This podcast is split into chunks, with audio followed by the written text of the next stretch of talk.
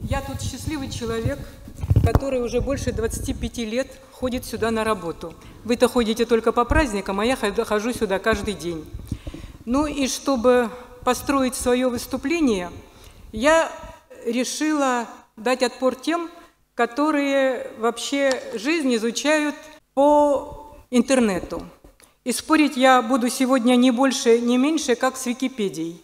Потому что Википедия, как показал пример нашей библиотеки, повторяет набор каких-то общеизвестных штампов. Один раз кто-то сказал, кто-то другой этот факт не проверил, и вот это гуляет. Гуляет по интернету. Понятно, когда это повторяют рядовые люди, и не очень приятно, когда это идет в Википедии, которая, в общем, считается для нас энциклопедией. Итак, у меня будут в основном цитаты из Википедии и, скажем, их опровержение.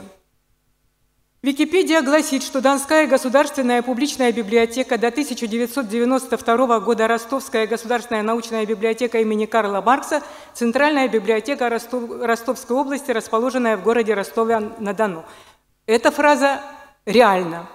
Старейшее книгохранилище Юга России была основана в 1886 году. Это я могу оспорить. Что такое книгохранилище? Любая библиотека – книгохранилище – Новочеркасская городская библиотека была открыта 7 января 870 года, Таганрогская в 1876 году, то есть на 10 лет раньше Ростовской. А вот следующие факты – это уже реальность. Крупнейшая библиотека в Ростовской области и среди центральных библиотек субъектов Российской Федерации.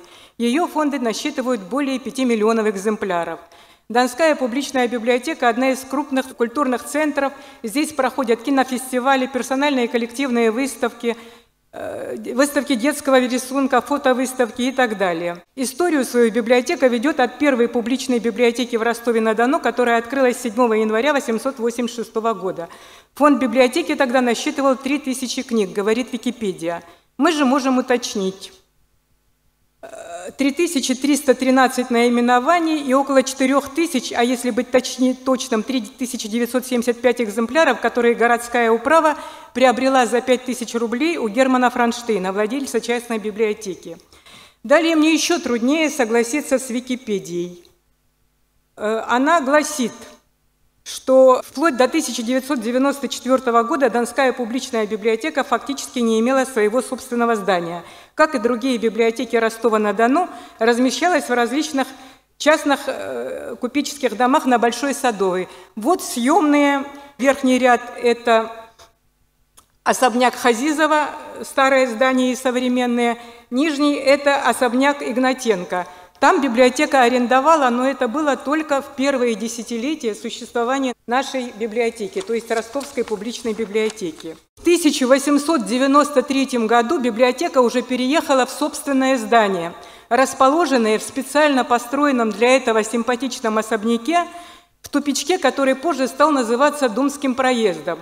Это уже после того, как в 899 году был, была построена вот городской дом, которую мы теперь знаем как городскую думу, по проекту архитектора Померанцева. На портале этого здания можно было прочитать «Музей и библиотека». Музей там открылся в 910-м, а вот библиотека была с 893 года. Это копия архивного документа. Я много работала с архивами. Здание было построено по подписке на пожертвования. Одним из основных пожертвователей был Владимир Иванович Осмулов, который возглавил строительную комиссию, и даже в театре Осмулова были подняты цены на билеты, чтобы собрать нужную сумму. Но эта акция не дала нужного эффекта, была собрана где-то половина суммы, чуть больше 16 тысяч рублей, а оставшиеся 15 тысяч Осмолов положил, доложил из своих собственных денег. Ну и там дальше приводят, что особняк Великановых тоже библиотека арендовала. Библиотека здесь располагалась с 1921 по 1994 год. И это тоже было собственное здание библиотеки. Этот особняк, построенный Семеном Ивановичем Великановым как приданное своей дочери по проекту архитектора Дорошенко, в 2020 году был национализирован и, соответственно, передан в 21 году библиотеки. Это даже не один особняк, а целый комплекс, целый квартал. Здесь библиотека располагалась до 1994 года, пока мы не переехали в это здание. Но надо сказать, что параллельно с библиотекой там жили люди. Все равно библиотеке там было тесно, потому что в 2020 году национализировали не только жилье, но и все книжные фонды – и, соответственно, книг было очень много, они лежали везде, даже в ванной комнате. Параллельно жили какие-то люди, пытались взять на учет все эти книги. Уже в 1932 году в газете «Правда» появился очерк, который писал о том, что ну, это вообще-то безобразие, и надо как-то искать решение. В Ростове-на-Дону объявили закрытый конкурс на создание нового проекта Государственной краевой научной библиотеки имени Карла Маркса. Победил проект молодого ростовского архитектора Хачедура Челхушьяна. В 1935 году он впервые выполнил конкурсный проект, по, по которому здание библиотеки располагалось на углу Буденовского и улицы Энгельса. Такое книжное место получается. Второй раз Челхушьян разработал проект библиотеки по конкурсу 1937 года. Вот один из проектов его, всего их было целых три проекта. Вот такой дворец, в статье «Дворец книги» газета «Молот» писала, на опушке Ростовского парка революции между театром Горького и новой школой в этом году начнется строительство новой краевой библиотеки «Дворца книги». Здание рассчитано на три этажа. В нем расположится книгохранилище на 2 миллиона томов. Дворец книги будет иметь ряд залов, читальной, периодической печати, выставок, зал, где будут находиться 10 тысяч всевозможных карт – кабинеты для занятий научных работников и специалистов. Большой интерес представляет музыкальная библиотека и зал с библиотекой для слепых. В цокольном этаже расположатся всевозможные мастерские – переплетная, столярная, маленькая типография, фотолаборатория и так далее. Библиотека будет обслуживать ежедневно 3,5 тысячи читателей, в год миллион двести тысяч. Но ну, цифры, конечно, глобальные – у нас 2000 в день приходило только когда мы только открылись в 94-м, там, 98 год. С приходом интернета у нас пользователей стало намного меньше. Реальных. Реальных я имею в виду. Э, интернет-ресурсами пользуются намного больше. Краевая библиотека, строительство которой должно быть э, в 1939 году писала статья, будет одной из лучших в Советском Союзе. Однако строительство не было завершено, потому что не было начато. Но далее была Великая Отечественная война, оккупация Ростова, две оккупации, которая ну, свои мифы дает, и этот проект тоже не был реализован в жизнь. В 1951 году Челхушьян снова участвует в подобном проекте. Здание библиотеки размещается на площади культуры и искусств, образованной вокруг памятника Кирову. Чтобы вы поняли, это то место, где сейчас стоит гостиница не интурист, а как она сейчас, Дон Плаза называется, по-моему. На строитель, но строительство где годы тоже не было начато, и во всех трех проектах здание библиотеки олицетворяло собой храм науки и было исполнено в сдержанных э, формах советской неоклассики. Ну и только в 1994 году было построено это брутальное здание, в котором мы сегодня все встретились. Проект 60-х годов несколько раз перерабатывался. Авторы – это Институт Ростов граждан проект, руководитель проекта архитектор Ян Семенович Занис, архитектор Александр Михайлович Должиков и инженер-конструктор Борис Натан, Никол, Натанович Сидельковский – Работы по строительству были начаты в 1994 году, окончены в декабре 1993 года. То есть э, свыше 19 лет строительство шло, но большую часть времени оно было заморожено. Ну, в оправдании могу сказать, что библиотеку Национальный, новый корпус Национальной библиотеки Франции тоже строили 18 лет во всем мире. Культуре уделяют только как остаточные, по остаточному принципу финансируют. Поэтому мы тут не оригинальный. В 90-м году вернулись к строительству, в 91-м, вот по 94-й построили это здание. Вот цифры, какими, какой должна была быть наша библиотека, какие показатели по первоначальному плану, там площадь, посадочные места и так далее, и, как, и что в результате построили. Так, вот оно, это наше брутальное здание, да, которое немного всех пугает, и дальше у меня опять спор с Википедией. Википедия в каком-то году взяла вот цифру и внесли данные и не исправляют.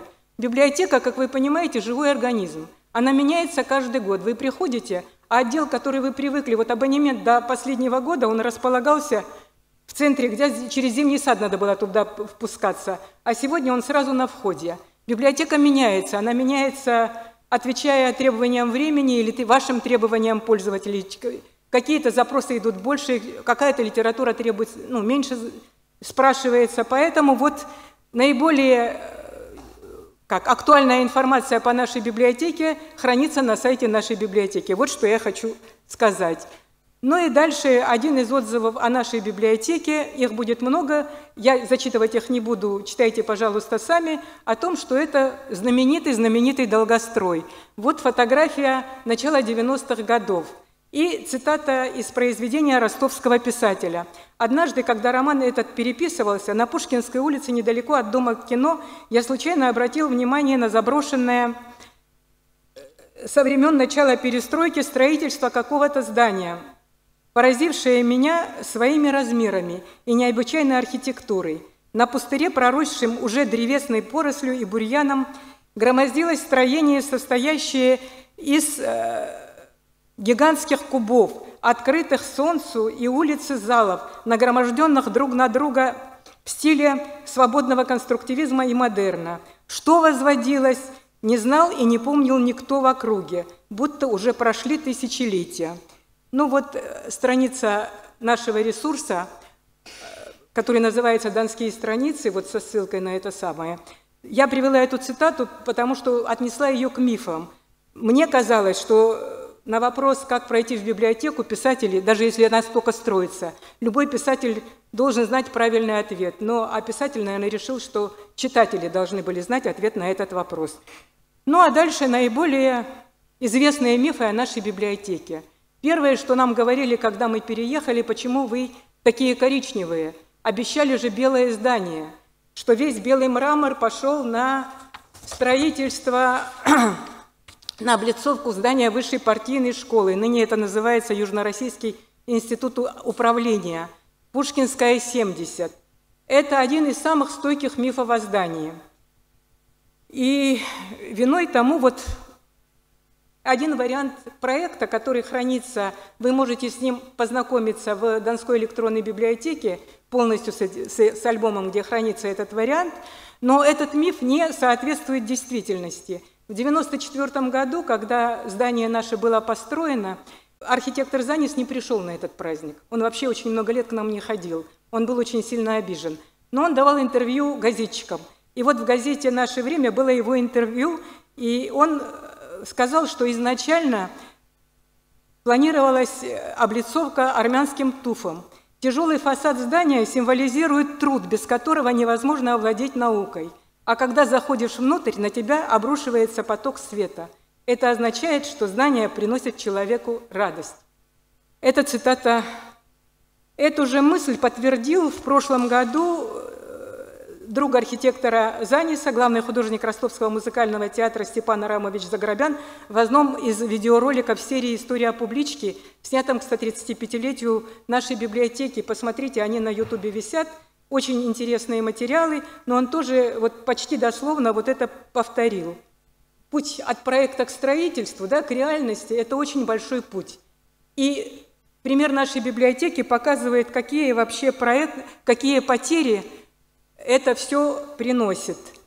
Вот э, наше здание. И прочитайте, как его только не называют.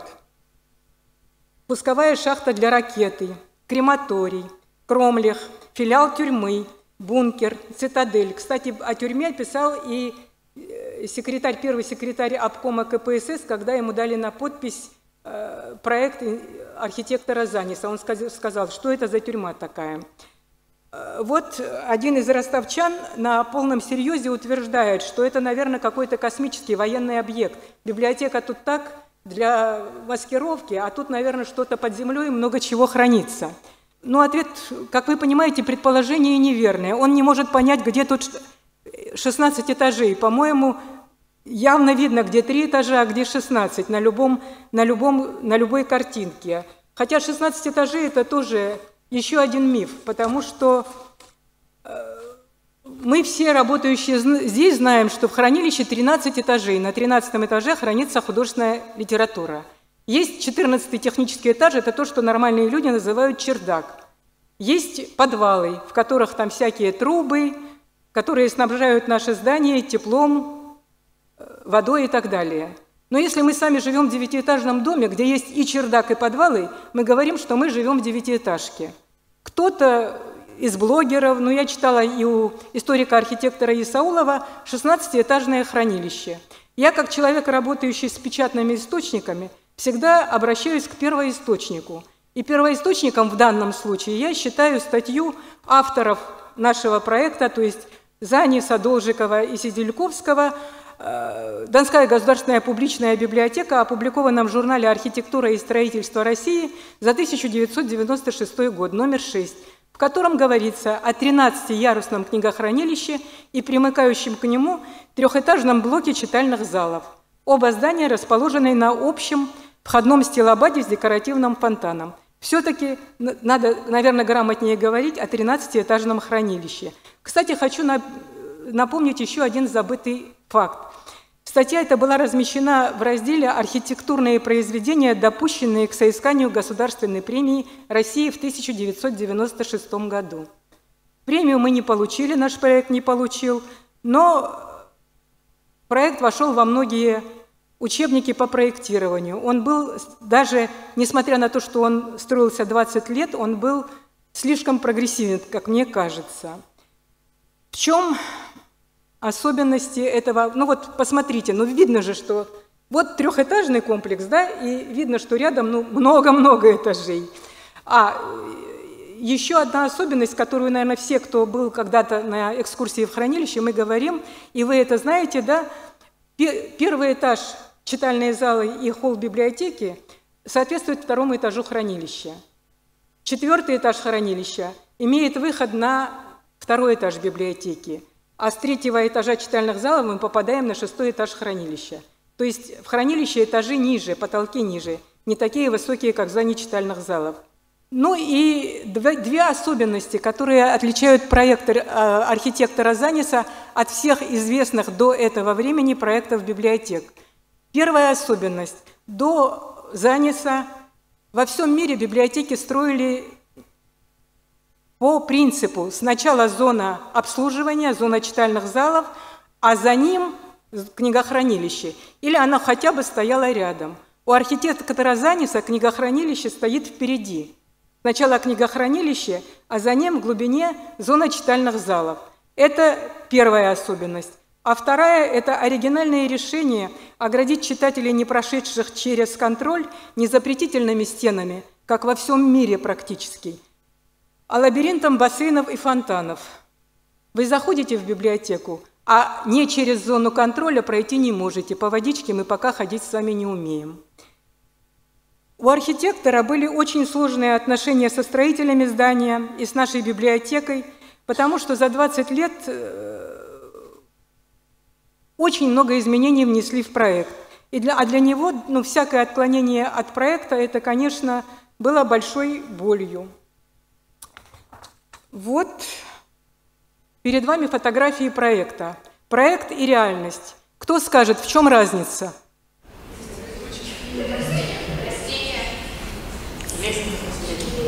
Лестница так и есть. Лестница есть, да. Но вы обратите внимание, здесь лестница взмывает вверх, а там лестница в реальности опирается на тяжелые колонны, которых не было в проекте. В проекте консольная лестница должна была сама взлетать, ни на что не опираясь. Расчеты были сделаны, но строители решили, что много мороки и вообще, мы же знаем, в какой стране это строилось, сколько чего воруется во время строительства. Решили, что надежнее будет все-таки опереть это на столбы. Архитектор, он не хотел, вот Ян Семенович серьезно не хотел этого видеть. Наши садовники, как могли, видите, интеллигентно пытаются хотя бы зеленью прикрыть вот эти самые карандаши, которые ранили да, душу нашего архитектора – Хотя, вот если честно говорить, бывают такие дни в нашей библиотеке, например, библионочь, когда в течение 5-6 часов через библиотеку проходит, проходит до 4-5 тысяч человек.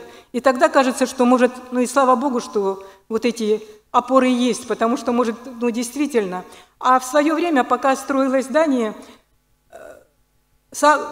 по-разному. Даже, даже ходили слухи, что Сидельковский мог ошибиться в расчетах, и нет, лестница не выдержит, не надо. Но не надо, вот оперли, вот сделали эти опоры. И архитектор, ну я, он как-то вот даже довел здание до конца, и 10 лет он не заходил в эту библиотеку. Он в первый раз у нас появился в 2004 году, когда праздновалось десятилетие открытия в новом, в новом, в новом пространстве.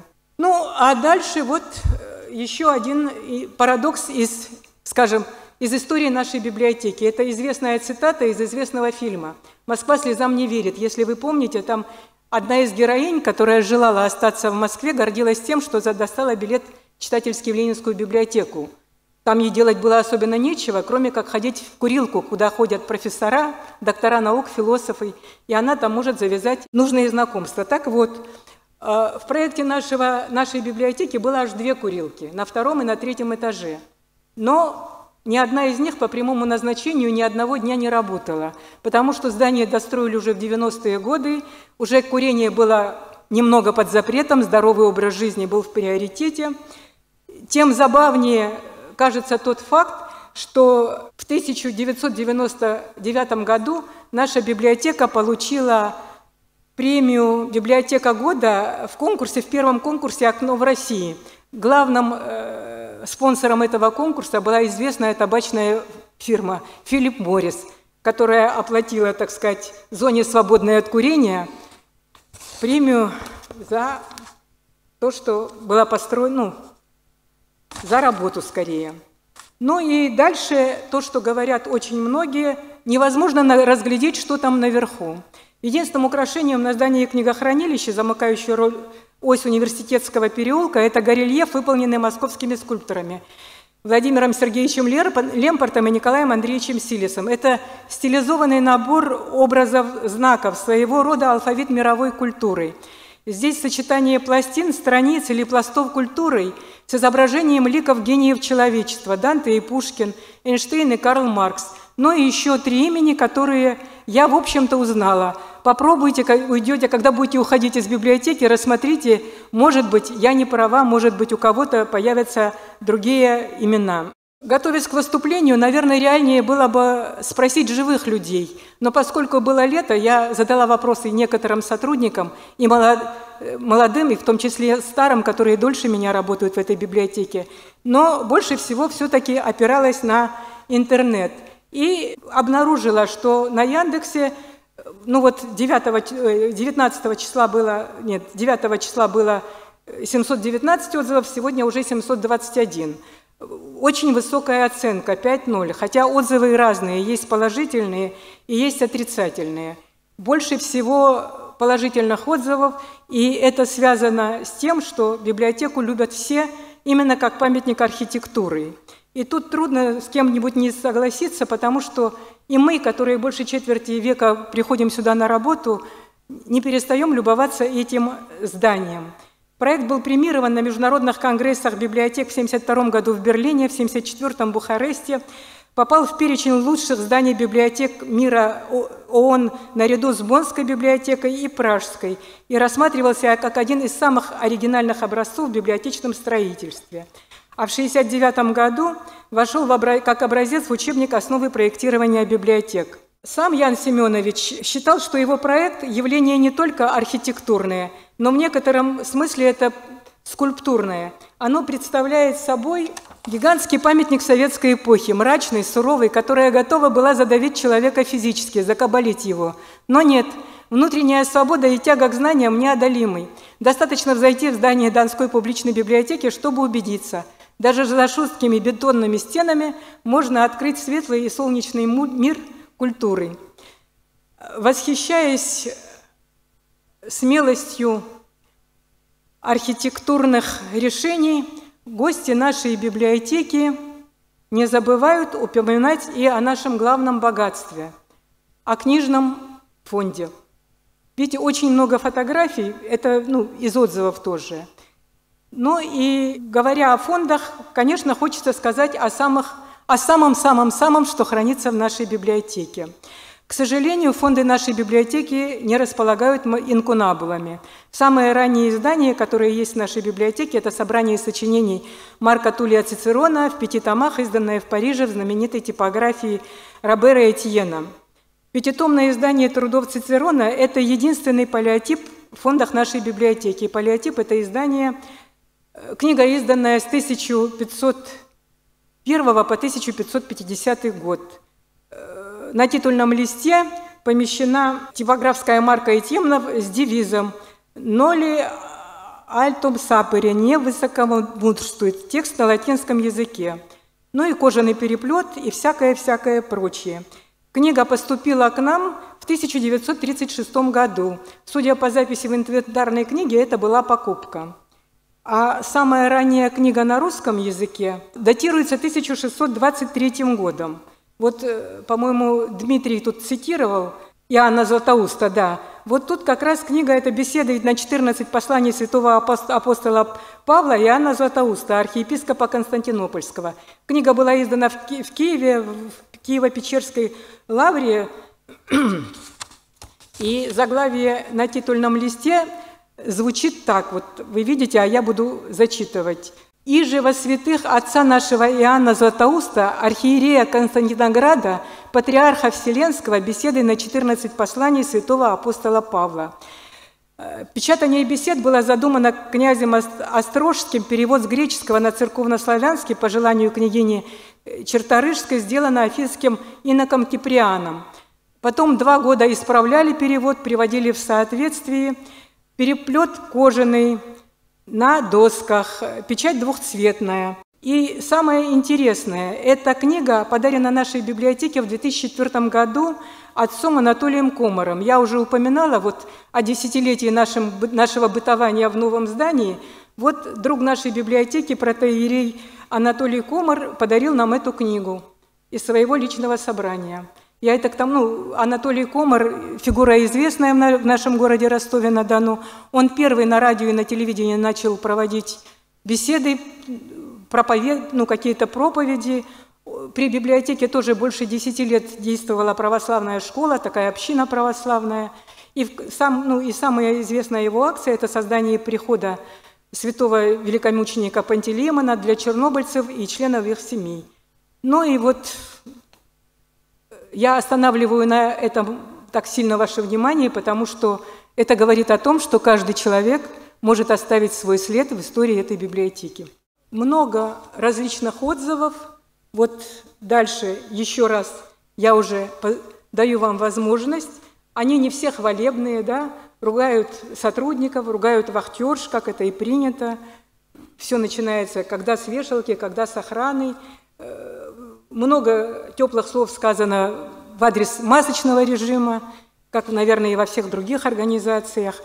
Но меня восхитило вот господин Иван Матюхин, который был в библиотеке, насколько я понимаю, 1 апреля 22 года, будний день, публичная библиотека, никаких мероприятий, ничего такого. Я, конечно, может быть, он был не 1 апреля, но вот мероприятия, которые были в библиотеке 1 апреля. Ну, человек, понимаешь, имеющий глаза, да увидит, имеющий желание увидеть, увидит, имеющий, не, не имеющий желания, наверное, не увидит этого. Э, еще одно, один миф – о котором мне хочется сказать.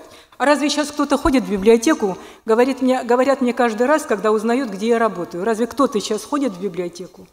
Ну, ходят. Вот фотографии я делала сама 14 числа, утром, будний день, э, до сессии еще далеко, залы далеко не пустые. Хотя надо отметить, что виртуальных читателей у нас раза в три больше, чем реальных. Но реальные сейчас тоже ходят – были, было несколько лет до пандемийных, когда читателей живых было очень мало. Вот пандемия дала какой-то толчок к людям, наверное, коммуникации к живой. Вот, по крайней мере, мне так показалось. Ну и еще несколько хвалебных и нехвалебных отзывов, и такой реальность, ставшая мифом – в библиотеке 15 лет работала театральная студия. Называлась она «Все свои». Она работала с 97 -го года и руководила ей Светлана Михайловна Новикова, заведующая Центром культурных программ. В постановке спектаклей привлекались Владислав Ветров, тогда он работал в Ростовском театре Горького, Олег Зимин, приглашенный режиссер музыкального театра, и сама Светлана Михайловна. 18 спектаклей представили они нам. Это были чеховские предложения «Свадьба», «Дама с собачкой», «Медведь», филатовские «Лисистрата» и «Профедота Стрельца», спектакли по произведениям Пушкина, Гоголя, Аверченко, Зощенко, Бродского – Артистами театральной студии были библиотекари, сотрудники Центра культурных программ, бухгалтерии, отдела автоматизации, вот Центра информатизации, э, инженерно-технического отдела и даже сотрудники службы безопасности, деятельность которых вызывает больше всего нареканий в отзывах. О том, насколько творческий человек была Слана Михайловна, говорит эта фотография, коллаж, который она сделала к десятилетию студии. Это очень известная фотография артиста МХАТа, но лица наших коллег, тех, которые первые 10 лет работали в театральной студии. К сожалению, на сегодняшний день только 6 человек работают в библиотеке. Кто-то уехал из города, кто-то поменял работу, четверых нету. Нету и Светланы Михайловны, и, а без ее энергии, без ее идей студия довольно быстро прекратила свое существование. К чему я это говорю? Я говорю это к тому, что я сказала, что главное сокровище библиотеки – это книги, еще одно главное сокровище библиотеки – это люди. Но о людях, работавших и работающих в нашей библиотеке, можно говорить не один час. Поэтому об этом сегодня мы говорить не будем. Ну а чтобы не обидеть интернет, если я упомянула Яндекс, отзывы на Гугле. Тут их чуть поменьше, и оценка тут чуть пониже, но мне понравилось, что на Гугле идет и мероприятия библиотеки сразу видны. И вот я брала, делала скриншот, наверное, числа 10 или 12, фестиваль уже светился о том, что он 17 в библиотеке будет фестиваль. Э, и тоже отрицательный отзыв. Получить пластиковую карту можно за 5 минут. У меня была, но она там пропала, ладно. Во, получается, не просто прийти получить книгу в библиотеке по паспорту нельзя. Ну, нельзя, пока у нас паспорт такой, какой он сегодня. Если бы у нас была мультикарта, как в пятом элементе, наверное, можно было бы получать книги по мультикарте. По паспорту пока нельзя.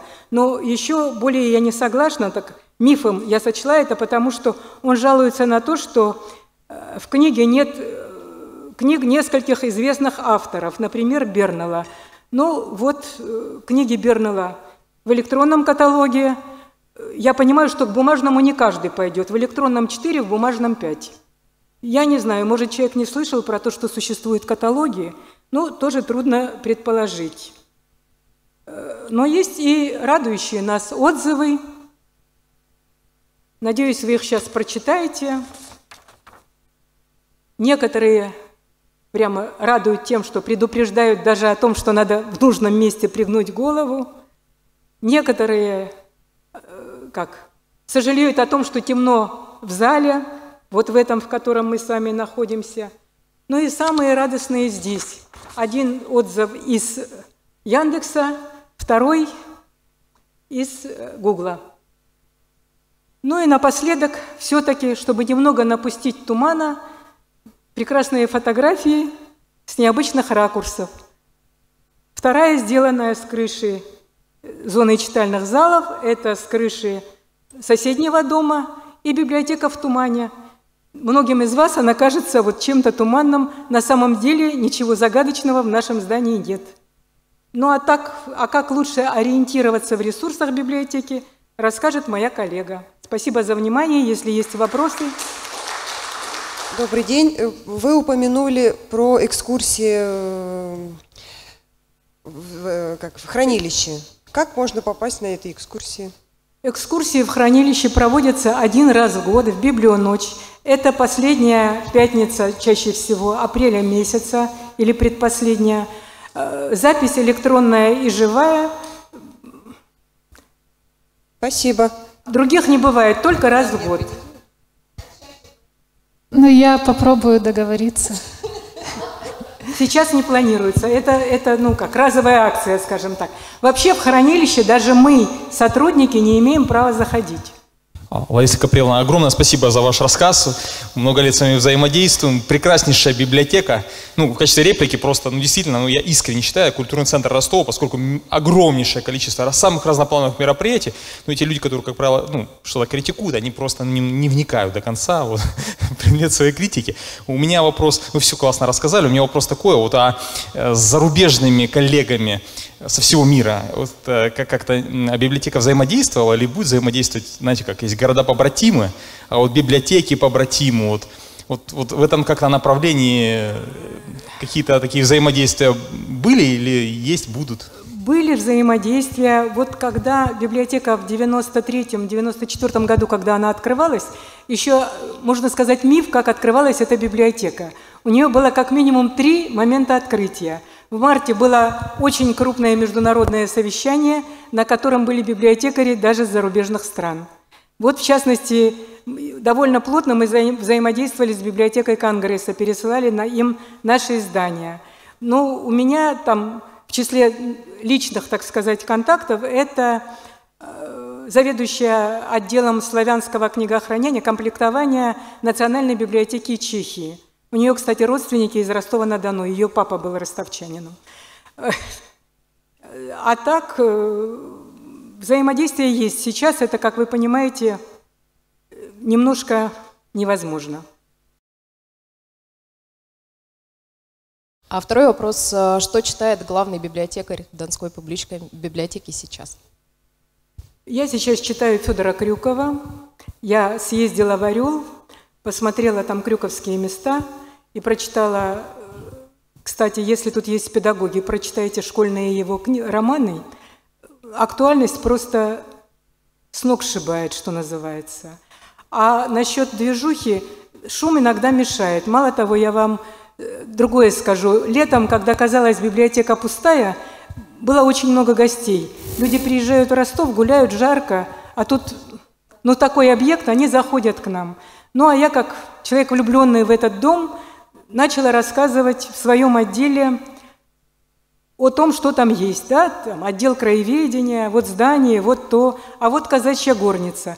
Девушка, которая занималась в отделе, возмутилась. Я попросила у нее извинения и вышла за пределы зала, чтобы не мешать, умолила ее остаться в отделе, потому что у нее были книги из коллекции местной печати, которые выдаются только в нашем отделе. Больше она их не имеет права выносить никуда. Поэтому, да, бывает, что мы друг другу мешаем. Такое бывает. Слышно? А, Да, спасибо за лекцию. Э, Хотел спросить, идет ли а, оцифровка старых газет, потому что не, не все из-за ветхости удается получить, или реставрация газет. И второй вопрос или просьба, не планируется ли выставка работ Яна Семеновича Заниса, потому что я знаю, что у него масса проектов, в частности, насколько я знаю, он участвовал в конкурсе по застройке Ле Дефанса в Париже. Спасибо. Ой, на второй вопрос ответить не смогу. Может, Любовь Феоктистовна потом скажет, как архитектор. Я ничего не могу сказать. А оцифровка газет идет старых. Надеюсь, что со временем... Дело в том, что бе- беда в том, что в библиотеке нет большого сканера для... То есть мы где-то, да, арендуем это все. Вот это одна основная беда. То есть это нам должны отпустить деньги, мы должны заказать в другую библиотеку, чтобы вот большие газеты оцифровывались. А? Реставрация. Все реставрируется потихоньку. У нас свой отдел, который занимается потихонечку все это делается. Потихон... Ну, просто вы же понимаете, финансирование культуры – это вещь, это искусство, это не наука. Еще есть вопросы? Да, один вопрос, вот как раз таки, Лариса Каприна, скажите, а какой штат вот сотрудников, э, сколько всего человек и сколько вот, ну, разных отделов всего? То есть вот, э, сколько человек работает незримо здесь, когда люди приходят, отдыхают, куда-то э, Штат библиотеки 224 человека на сегодняшний день. Тех, которые тут работают со дня основания библиотеки, 46.